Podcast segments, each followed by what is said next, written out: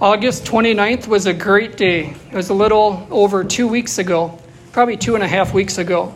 August 29th was a good day because that was the, la- uh, that was the day I made my final payment on my student loans. Uh, debt, I'm debt free for the first time since high school. It feels great. Uh, but just a word of encouragement for those still making payments on loans of whatever kind. Uh, continue persevering. There's a light at the end of the tunnel. And for high school students preparing for college, uh, a fun adventure awaits you uh, of paying off debt.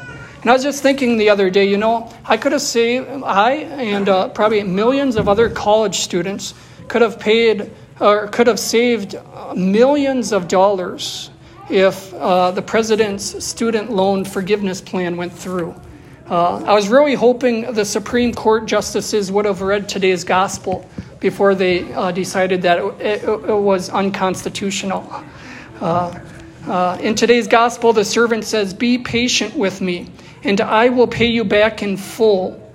Moved with compassion, the master of that servant let him go and forgave him the loan. Unfortunately, the justices on the Supreme Court weren't moved with compassion when they voted on the president's lo- student loan forgiveness plan. Uh, but today's readings, they're all about debt, about paying off debt. However, however it's not dealing with monetary debt. It's dealing about uh, uh, with a deeper, much deeper debt, a debt that matters, and that's the debt of the human heart, uh, the debt of harboring grudges with one another, the debt of a sharp critical word, the debt of impatience or exasperation that we show towards one another, the debt of judgmental thoughts, or the debt of gossip.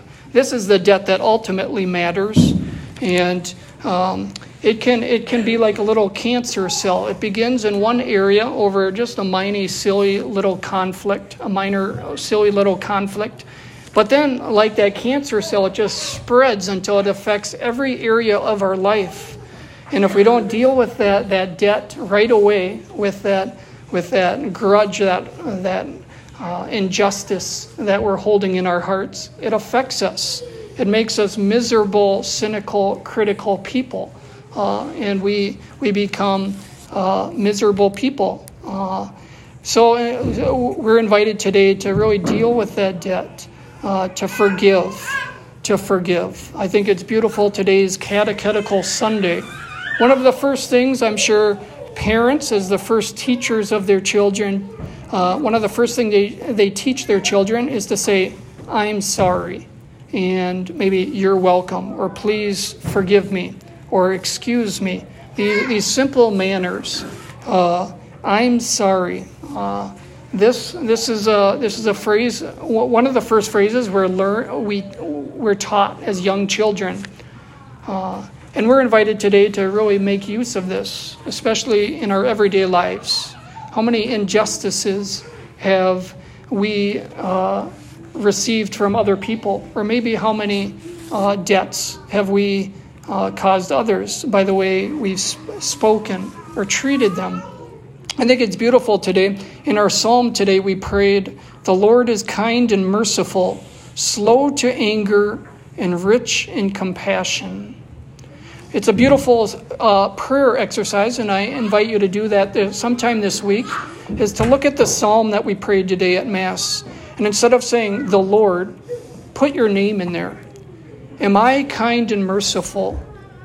Am I slow to anger? Am I rich in compassion towards other people?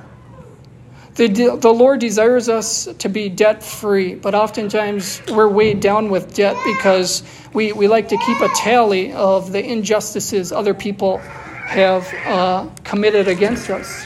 We heard about this in our first reading today from the book of Sirach.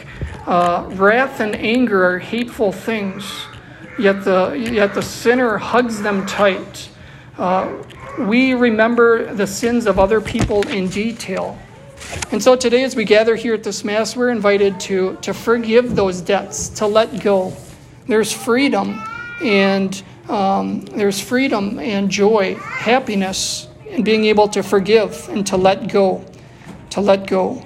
Uh, and that's the beautiful thing about confession. Confession, we come as beggars before God, knowing that we are in debt. We, we have a debt on our souls that none of us can pay by ourselves. We can never attain that forgiveness on our own. But Jesus, being uh, the good God that He is, He comes and He pays our debt in full. He, de- he pays our debt in full, and that's why we're here at Mass. Uh, Mass, Eucharist, it means thanksgiving. Thanksgiving for what? For the ultimate sacrifice He uh, did on Good Friday, on Calvary. It's Jesus who paid our debt in full. And we see this at every Mass as he comes down and turns the bread and the wine into the body and blood of Christ. He pays back our debt when we're unable to by ourselves. Our gospel says, moved with compassion, the Master let us go and forgave our whole debt. This is Jesus for each one of us. He's moved with compassion. He's not a judge calculating, but rather he looks upon us with compassion, forgiveness, and mercy. And we're invited to do that to others as well, because we first received that from our Lord.